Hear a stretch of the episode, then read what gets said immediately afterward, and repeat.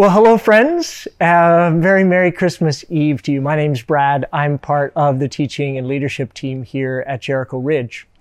And though we can't be together in person uh, this evening, I want to talk to you for a few moments about the paradox of Christmas. Now, a paradox is two seemingly contradictory truths that exist together in the same time and space, like dress shoes in sheep pens, for example. So there's different paradoxes. There's things like Russell's paradox, which questions whether a list of all lists that do not contain themselves would include itself. Or the classic paradox from first year philosophy classes called the ship of Theseus, which ponders whether a wooden ship repaired over an extended period of time by replacing each and every one of its wooden parts, one by one, would remain the same ship or be an entirely new one. In the world of art, we have visual paradoxes uh, like M.C. Escher's drawings, where floors seem to become walls from other perspectives and staircases appear to climb endlessly in three dimensions on a two-dimensional surface. In theology, we have things like the omnipotence paradox, which asks whether an all-powerful being can create a rock too heavy for itself to lift. Or in real life, we have the paradox encountered by college graduates who can't get hired because they lack work experience, but who can't get real work experience if no one will hire them. But at the heart of the Christian narrative, and in fact the Christmas narrative, there exists a stunning paradox. And that paradox is that Jesus was born being fully God and also fully human. Not 50%, 50%, but 100%, 100%. And Colossians chapter 2 verse 9 in the New Testament says it this way, for in Christ lives all the fullness of God in a human body. Two seemingly contradictory realities of existence in one baby born some 2,000 years ago, whose life, whose death, whose resurrection, and whose reign we celebrate with millions of others across history and across the globe this night. Now, I am not here to solve this paradox for you. That is way above my pay grade, and it might actually not be helpful or even possible. We're going to come to that in a minute. But I do want us to take a closer look at the paradoxical elements of the Christmas narrative in Luke chapter 2 together. One part of the paradox that we see right up front is that while this is a very divine moment, it's also a very human moment. This is a story about pregnancy and about a birth. And we get insight into this very divine moment in the Gospel of Luke 2, where a baby, unlike any other, came into the world in the very same way that every other baby who was ever born has come into the world a mother's womb.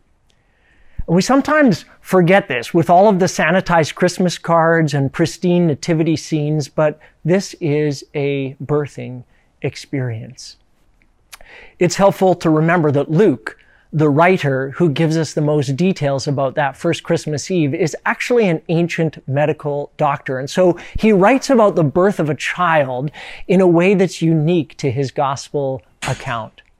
He notes the unusual circumstances of a census that forced a hard journey for Mary and Joseph from their hometown of Nazareth to the town of Bethlehem. And Mary is, in the text, Luke reminds us, now obviously pregnant. And if you've ever traveled while pregnant by foot or by donkey, it would be, shall we say, less than comfortable. Luke also notes for us some paradoxically puzzling details about Jesus' human family. And that is that Joseph is a descendant of the ancient king David, one of the greatest rulers that ancient Israel had ever known. And yet, when we meet Joseph in the text of the Bible, he is not living the life of a royal family member. He's a working class kind of guy, a carpenter. And this, this amplifies for us that this is a very important moment, but it's also a very obscure moment that happens out of the way of watching eyes, happening in a barn in the dead of night.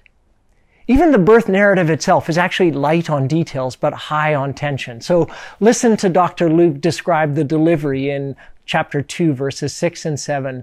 While they were there, the time came for her baby to be born. So she gave birth to her firstborn son. She wrapped him snugly in strips of cloth and laid him in a manger because there was no lodging available for them. We're not really given to understand why an obviously pregnant mother was not given preferential or at least non-manger adjacent lodging for her imminent birth. We don't know whether the event took place in a stable, a barn, a cave, or simply an area underneath an ancient house where animals like sheep were placed to keep them out of harm's way overnight. We do know that there would have been hay because that's what you put in mangers, which were ancient feeding troughs for animals like sheep. And so we wanted to try and give you a little bit of that feel this evening. We also know that most certainly, if you look at our surroundings, it was not a sanitized or comfortable experience for Mary, for Joseph, and presumably not for the baby either. Could you imagine giving birth in a place like this. I mean, we're so used to modern, shiny birthing suites, sanitized hospitals, midwives, attending nurses, and gowned physicians being present. Doting grandparents arriving later in the day, bringing gifts, cradling newborns in their arms, speaking about family resemblance, taking photographs for sharing with friends. But part of the paradox of this birth was that it was not anything like that kind of an event. But it was a very holy moment, which is why Christmas Eve sometimes has that feeling of reverence and awe to it. Was also a globally significant moment in salvation history, and yet the only ones who showed up in the first 24 hours that we have recorded were shepherds. And they didn't come out of relationship with the young couple or the new baby. They came because of an angelic visitation that declared to them that this birth was, quote, good news that will bring great joy to all the people. The Savior, yes, the Messiah, the Lord, has been born today in Bethlehem, in the city of David. And you will recognize him by this sign. You will find a baby wrapped snugly in strips of cloth lying in a manger. And if I'm Mary, I'm not sure that I would have been particularly excited to see shepherds burst in on me in the first 24 hours after giving birth. I mean, shepherds, while they look very cute in church nativity pageants, they had quite a bad reputation in the first century world as being thieves and transients. So they were not particularly welcome, either as visitors or as messengers. But all of this is actually just part of the grand paradox of Christmas. The most amazing event in human history happened in the most humble and unusual of circumstances that you could imagine. God became flesh and dwelt among us, not as a powerful king or a judgmental tyrant, but as a helpless infant. And the little Lord Jesus, we sang, asleep on the hay. The paradox is so mind stretching that it can be difficult to comprehend. And that's okay. I love what artist and author Scott Erickson said about this in his excellent book, Honest Advent. In writing about the virgin birth, he says, quote, the function of a paradox is not to find the solution to seemingly opposite truths, but to be transformed by living into the middle mystery of them.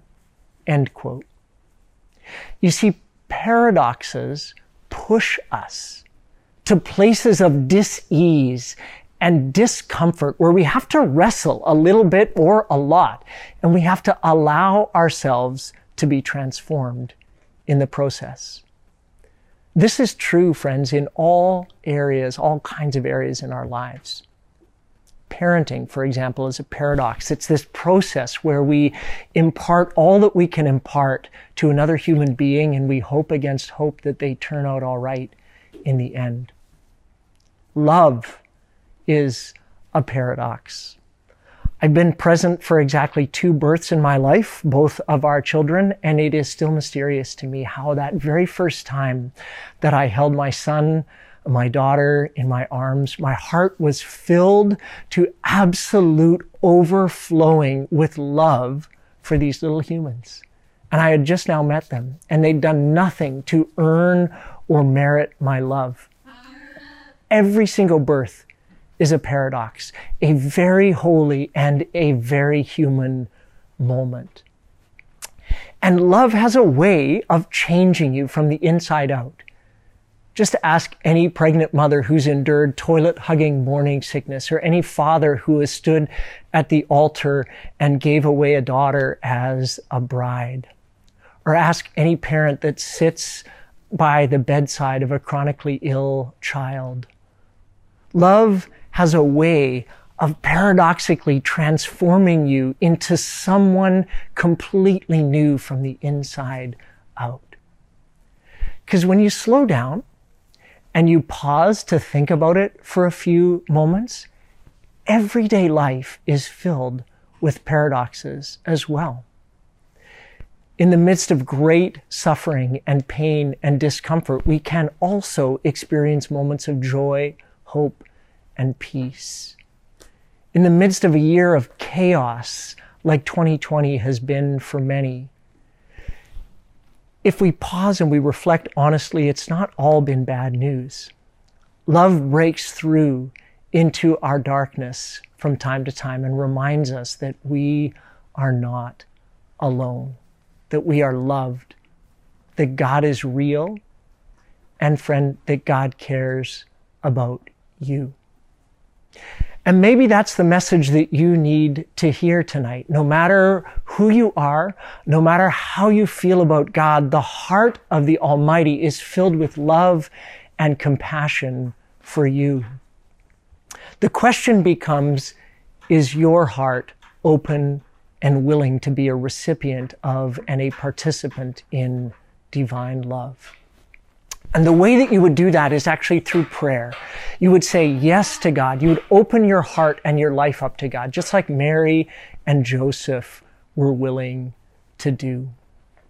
And again, the point of paradox is not to find the solution, but to be transformed by living into the middle of the mystery of the paradox. And that's what we as Christians call faith. And it's something that countless people who are connected with Jericho Ridge have come to not only know intellectually and in an honest way, but also to experience and live into you. And if you're new to that, I would warmly welcome you to join us on that journey. Remember, friends, that first Christmas Eve, Love broke into the darkness in the form of a human baby. God became flesh and dwelt among us. The creator of the galaxy found himself surrounded by sheep asleep on the hay. And so this Christmas season, may you remain open to the paradoxes that infuriate you and invite you into deeper places of wrestling. May you be open to the divine work of transformation and the restoration that is that paradoxical partnership between you as a human and God's Holy Spirit. And may you remember, friends, the paradox that only through brokenness can we be made whole. May you live into that paradox that the baby born that night long ago is inviting you right now into deeper places of faith and hope and love.